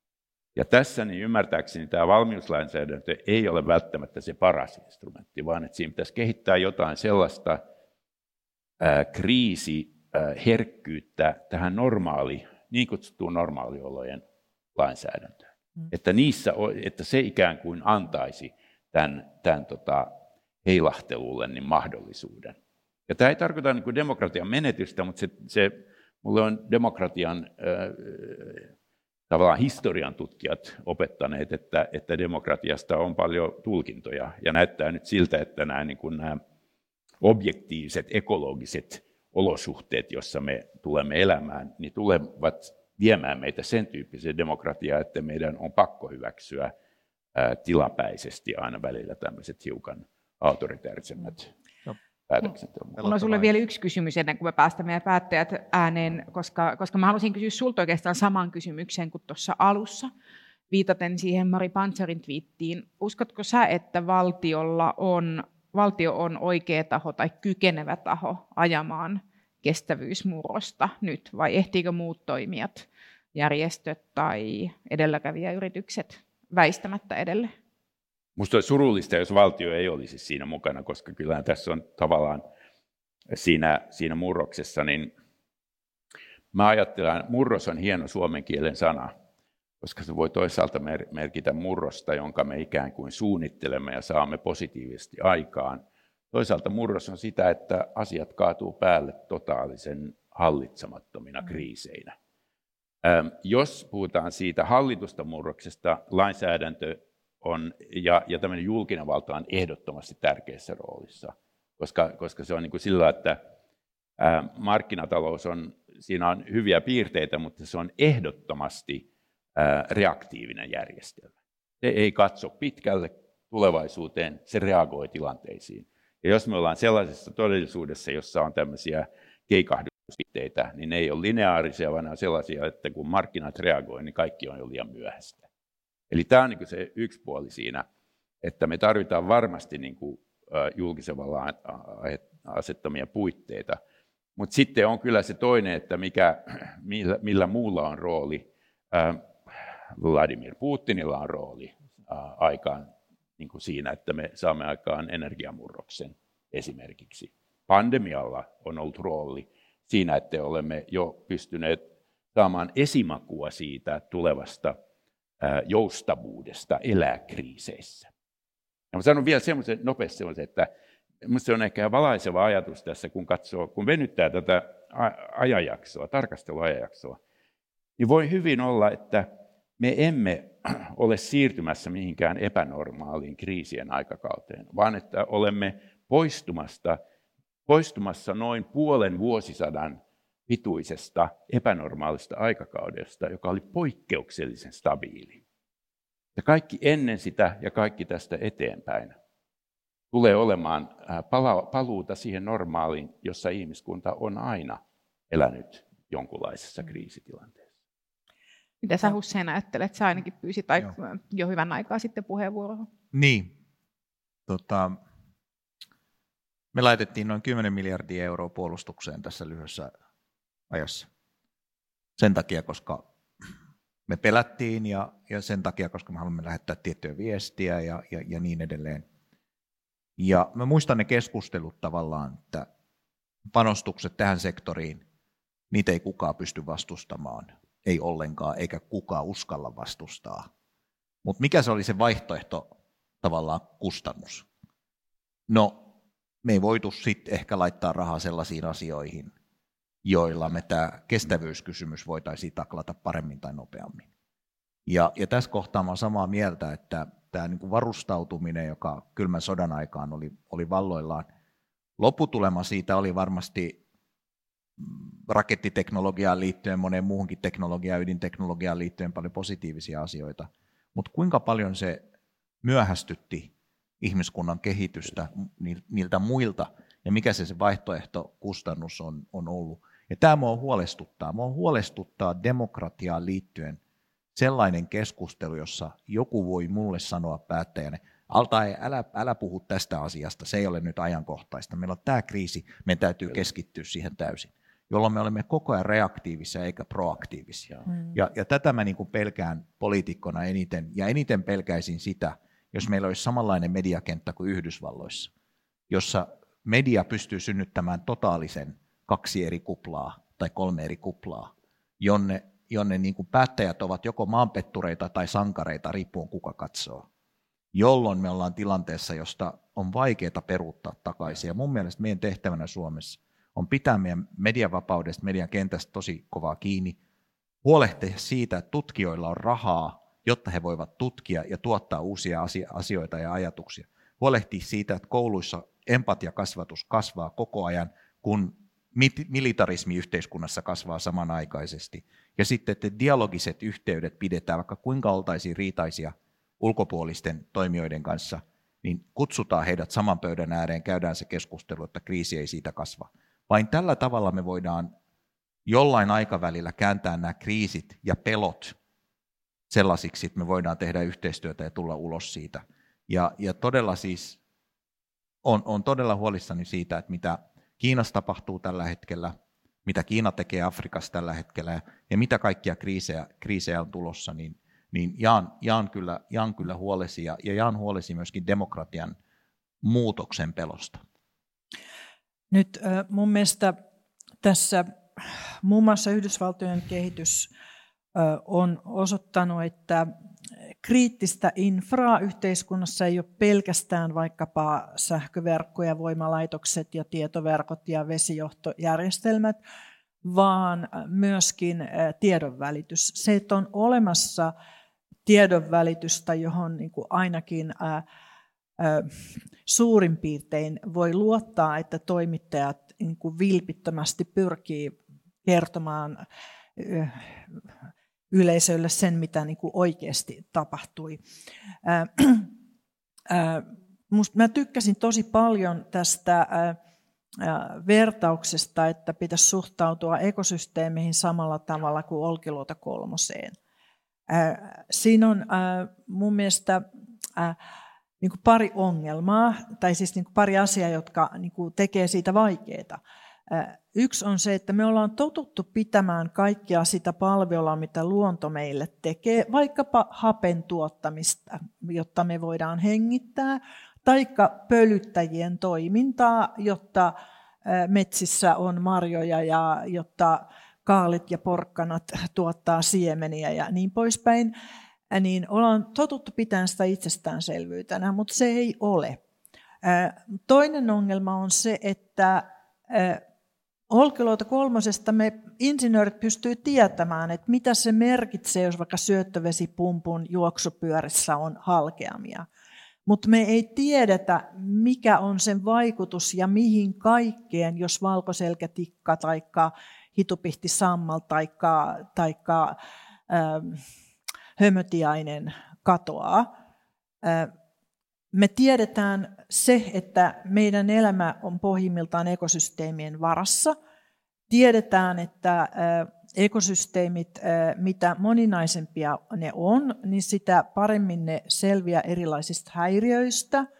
I P C C on sanonut, että me tarvitaan ekosysteemien ennallistamista ja elvyttämistä, jotta ihmiskunta pystyisi selviämään siitä osasta ilmastonmuutosta, jota ei enää mitenkään voi estää. Mutta kuitenkin tieto siitä, että mikä tarkkaan ottaen mihinkin vaikuttaa, niin on paljon, paljon epätarkempaa.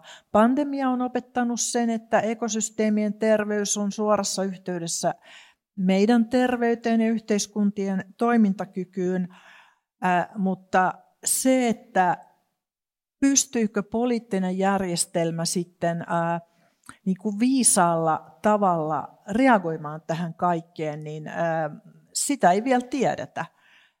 Mä olen ilmastonmuutoksesta sanonut monta kertaa, että mulla on sellainen tunne, että käydään sellaista kilpajuoksua. Ilmastoratkaisut ja ilmastonmuutos, että ne molemmat ennusteita nopeammin. Vielä ei tiedetä, kumpi voittaa, mutta tämä niin kuin ekosysteemien terveys ja sitten kaikki tämä niin kuin tiedotuskentän ja ynnä muiden tällaisten tavallaan yhteiskunnan pehmeiden rakenteiden vaikutus siihen, mitkä yhteiskunnan, mikä on yhteiskunnan kyky niin kuin rakentaa kestävää tulevaisuutta ja ylipäätänsä selviytyä, niin, niin ne on niin kuin hirmu monimutkaisia. Siinä tarvitaan vastuullisuutta ja, ja tämä, mistä mä jo puhuin, että tämä, että niin kuin menneisyys lobbaa hirveän aktiivisesti ja usein jopa siis ihan raivopäisesti, niin se on yksi asia, mikä kaikkea tätä vaikeuttaa. Lu- luonnon, luonnonsuojelun vastustajilla on rahoittajansa.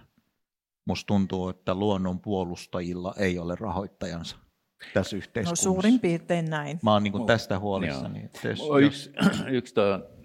Nämä no, hyviä pointteja, mutta tuohon, mitä Satu Hassi sanoi, että missä se ei, ei toimi, tämä Olkiluoto kolmonen, kriittisen infran analogia, niin, niin se, se on aivan totta, mutta toisaalta voi sanoa, että esimerkiksi hyvin monimutkaisissa kriittisissä infrastruktuureissa, jotka ovat toisiinsa vielä eri infrastruktuurit kytkeytyneitä, niitä on tutkittu ja niissä on tutkittu mielestä, että mitä niissä valvomoissa tapahtuu silloin, kun on kriittisiä tilanteita. Mm, ja se, mikä hyvä. On kiinnostavaa, on, että siellä on ihan samanlainen tilanne. Se ei ole ihan niin kuin Olkiluodo, että nyt me tiedämme, että siellä se pumpus on halkama. Se on sellainen, että tämä on tilanne, jossa ei me ole koskaan ennen oltu. Operaattorit on pallo hukassa, ne on luojan kiitos suht kokeneita. Ja silloin se oleellinen on se, että pystyy määrittämään ne alueet, jonne ei pidä mennä niissä operationaalisissa toi, säätötoimenpiteissä. Ja mun mielestä tämä antaa sellaisen hienon siitä. Mä usein ajatellut, että kun meillä puhutaan tästä kestävästä kehityksestä sellaisena, niin kuin, että, että no, että kaikki vaan sanoo, että mitä se, mitä se on, niin se juju, se on ongelmallista, koska kaikki pystyy aina omia toiveitaan ja muita projisoimaan niihin, mitä sen pitäisi olla. Oleellisempaa olisi ajatella sitä, mitä se ei ole. Ne alueet, minne ei missään tapauksessa saa mennä. Ja mä luulen, että ekosysteemissä kyllä pystytään niin kuin sillä väljällä tässä sanoa, että okei, että ei lähde tonne, että toi on li- niin tuntematon alue mennä, mm. että ei tuhota tota aluetta.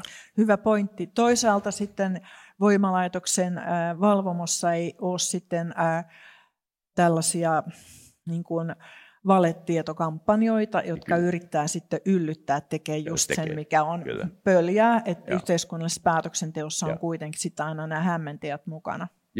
Tämä on ihana tämä analogia, koska minusta tuntuu, että me voitaisiin puhua tästä loputtomiin, että missä kohdissa se Joo. toimii ja missä ei. Ja tekisi itsekin mieli heitellä täältä, täältä tota, lisää, li, niin kuin lisää palloja tähän peliin. Mutta tota, mut, mun mä haluaisin kuitenkin kysyä tai tuoda tähän myös tämän globaalin oikeudenmukaisuuden vielä, mitä, mitä tota, mihin, mihin aikaisemmin Hussein jo viittasi. Miten tällaisessa niin kuin jatkuvien kriisien ajassa, tilanteessa, jossa myös äänestäjäkunnalla on koko ajan rankkaa jostain esimerkiksi maailmanpoliittisesta syystä tai pandemian takia, Uh, mi- miten te näette, miten esimerkiksi suomalainen, suomalaisen uh, ilmastopolitiikan globaali vastuun kantaminen on kehittynyt siinä aikana? Onko sitä ollut mahdollista pitää yllä? Joo, ilma, mä, voin, mä voin antaa esimerkin. Ilmatieteen laitos tuottaa tällä hetkellä tiettyihin afrikkalaisiin kyliin dataa siitä, että milloin sateet tulevat, mm. jolloin maanviljelijä pystyy laittamaan ne siemenet kylvämään oikeaan aikaan, koska nyt kun ilmastonmuutoksen myötä sateita ei voi enää tehdä, ei voi ennustaa, niin me tarvitaan sitä digitaalista teknologiaa, satelliittiteknologiaa ja kaikkea muuta osaamista, mitä meillä on. Ja tällä informaatiolla, joka on meille todella ö, edullista tuottaa, on heille elinehto elää. Ja useat ruotsalaiset yritykset tänä päivänä ovat tämän niin kuin, ö, kaupallistaneet ja, ja myyvät sitä, sitä maailmalle. Niin siinä mielessä mä näkisin, että ne kaikki panostukset, joita me nyt teemme vihreään siirtymään, kestävään talouteen ja niin edelleen, järkevällä tavalla ne voi paketoida niin, että ne parantaa ihmisten oloja siellä, missä heillä ei ole samanlaisiin harppauksiin mahdollisuuksia. Ja siihen täytyy ehdottomasti pyrkiä. Koska se konflikti siitä, että joku kylässä ei saa ruokaa, siirtyy kylästä kaupunkiin ja tappelee siitä elintilasta niiden kaupunkilaisten kanssa, johtaa vääjäämättä konfliktiin, joka johtaa vääjäämättä siihen, että ne ihmiset haluaa siirtyä siitä kaupungista toiseen maahan, ellei naapurimaahan, niin lähemmäksi Euroopan rajaa, joka muuttaa sitä, että millaista politiikkaa me tehdään Euroopassa, jolloin köyhyys, kuivuus muuttuu konfliktiksi ja poliittisiksi päätöksiksi Euroopassa koko ajan ja radikaalimmaksi ajatteluksi ja peloksi koko ajan. Niin sen mielessä mä näkisin, että meidän elinehto on siirtää teknologista ja muuta osaamista muualle ja tehdä niistä maista ja kansakunnista partnereita, jotta jossain vaiheessa se apu ei enää ole apua, vaan se on sitä vaihtokauppaa, tehdään yhteistyötä. Mm. Eikä sitä katsota ylhäältä alaspäin, vaan se katsotaan niin kuin samalta etäisyydeltä. Ja se myös pelaa Kiinan pois pelistä. Mm. Kiina on tullut nyt sinne Afrikkaan ja haluaa jäädä. Turkki on tullut Afrikkaan, se haluaa jäädä. Venäjä puhuu meistä potaskaa siellä tällä hetkellä ja haluaa jäädä. Ja rahalla ovat ostaneet päättäjät. Mä luulen, että me teknologisella kehityksellä ja aidolla partnershipillä me voidaan kahmaista sitä tilaa. Ja mä luulen, että Suomella tässä voi olla, Ruotsilla, Pohjoismailla voi olla iso rooli. Mm. Suomella maana, joka ei ole koskaan ollut siirtomaavalta, niin äh, periaatteessa on hyvät mahdollisuudet. Tämä äh, sääennusteiden käyttö, niin äh, itse asiassa jo kaksikymmentä vuotta sitten oli tällaista, että, että Suomi tarjosi äh, tällaista sääennusteosaamista muun muassa tulvien, niin kuin rankkasateiden ja niiden aiheuttamien tulvien ennustamiseen, joka on tietysti niissä yhteiskunnissa, missä nämä uhkat on suuria, niin, niin tosi, tosi tärkeää. Mutta mä itse näkisin, että, että siis ää, isoin juttu tässä oikeudenmukaisuudessa on se, että meidän pitää olla ensimmäisiä, siis meidän ei pelkästään suomalaisten, vaan ylipäätänsä vauraiden maiden kansalaisten, jotka vähennetään päästöjä. Ja tästähän itse asiassa kansainväliset ilmastoneuvottelut on koko aika lähtenyt, vaikka sinänsä se kokonaisedistys on ollut liian hidasta. Mutta jos katsoo kartalla sitä, että mitkä maat tuottaa eniten päästöjä henkeä kohti ja mitkä maat on haavoittuvimpia, niin ää, ne... Ne ryhmät menee hyvin vähän päällekkäin. Pääsääntöisesti ne maat, jotka on haavoittuvimpia ilmastonmuutoksen edessä, on niitä, jotka on vähiten ilmastonmuutosta aiheuttaneet. Ja sen takia se meidän niin kuin isoin vastuu on olla etunenässä päästöjen vähentämisessä ja myöskin niin kuin ilmastoratkaisujen kehittämisessä. Miten te näette, että onko esimerkiksi tänä vuonna, kun on ollut Ukrainan sota päällä, miten hyvin eurooppalaiset poliitikot on onnistunut pitämään tämän pitkän tähtäimen ja globaalin solidaarisuuden ja, ja, ja nämä niin kuin suuret perspektiivit ää, mukana omassa päätöksenteossaan? Täällä Euroopassa on kuitenkin purettu ympäristösääntelyä sodan takia. No toisaalta kuitenkin sit vihreää siirtymää on äh, niin kuin ryhdytty jouduttamaan ja onneksi nyt äh, Siis mä oon koko ajan ajatellut, että onneksi äh, silloin just ennen pandemiaa kaksituhattayhdeksäntoista jälkipuoliskolla Suomi oli E U:n puheenjohtajamaa ja Suomi ajoi, Rinteen Marinin hallitus ajoi E U:n puheenjohtajana maana sen päätöksen, että E U on hiilineutraali kaksituhattaviisikymmentä ja tiukentaa ilmastotavoitettaan vuodelle kaksituhattakolmekymmentä ja siihen liittyvää tarkempaa lainsäädäntöä on nyt sitten tässä sää, lainsäädäntömyllyssä parhaillaan, mutta tämä käynnisti sen, että kaikki maailman suuret, mukaan lukien Kiina ja Yhdysvallat, on nyt sit asettaneet tavoitevuoden, että milloin ne on, on hiilineutraaleja. Tällä tavalla me ollaan vaikutettu myöskin, myöskin koko maailmaan. Valitettavasti edistys ei ole ollut tarpeeksi nopeata, mutta kuitenkin kun katsoo, että mitä kaikkea oikeasti on tapahtunut, niin, niin kuitenkin aika isojakin muutoksia on tapahtunut. Mun täytyy aina näissä muistuttaa itseäni ja ehkä muitakin kuitenkin siitä, että mä oon ihan samaa mieltä tosta, mutta sitten sit justiin näitähän on julkaistu näitä surullisia tilastoja niin kuin siitä, että miten suhtautuu, suhteutuu toisiinsa se, mitä on luvattu Glasgow'n tavoitteissa globaalisti.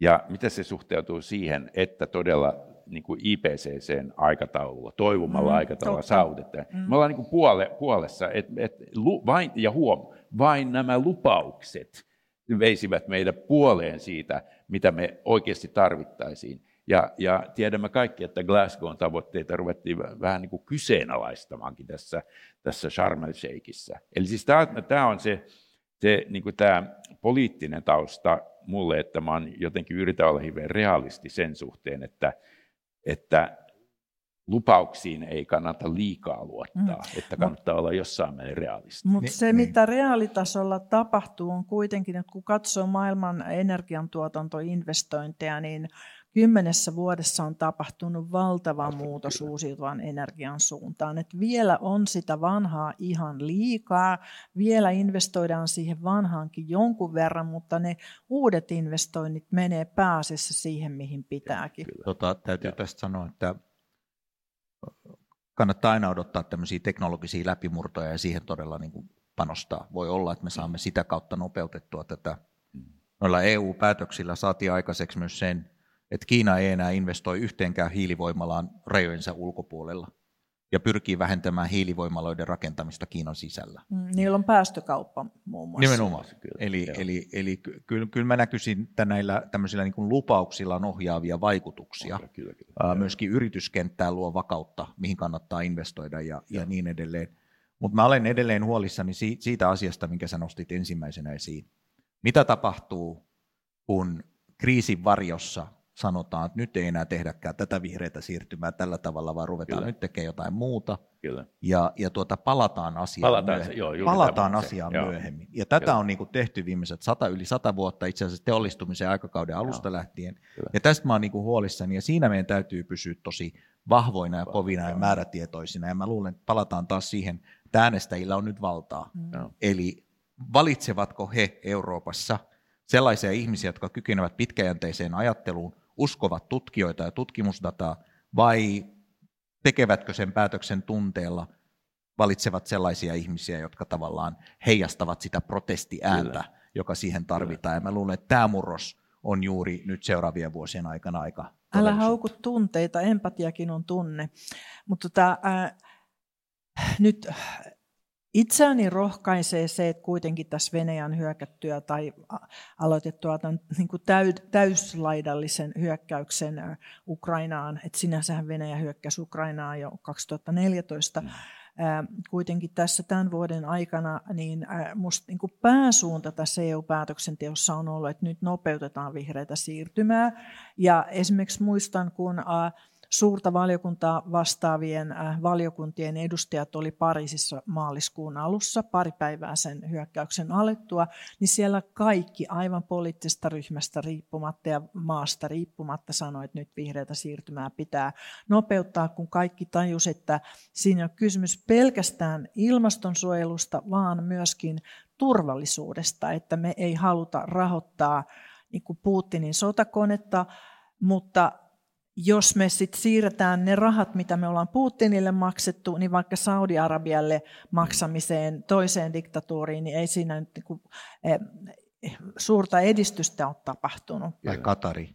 No, mm. nyt mä... mä kysyn yhden lyhyen. Okay. Että kun oli puhe näistä, näistä vaikeista päätöksistä, niin luuletteko te, kun te olette ammattipoliitikkoja kumpikin, että, että lähitulevaisuudessa olisi kysyntää, eli tulisi valituksi sellainen poliitikko, joka todella varsin rehellisesti, häkellyttömän rehellisesti kertoisi tämmöistä vaikeista näköpiirissä olevista päätöksistä. Olisi vähän niin kuin Churchill, joka siis lupasi vertahikää kyyneleitä, mutta samalla niin kuin voittoa, semmoista valoisaa tulee. Onko se, on, onko se niin kuin realismia ajatella, että tämmöinen voisi saada ääniä, tämmöinen poliitikko?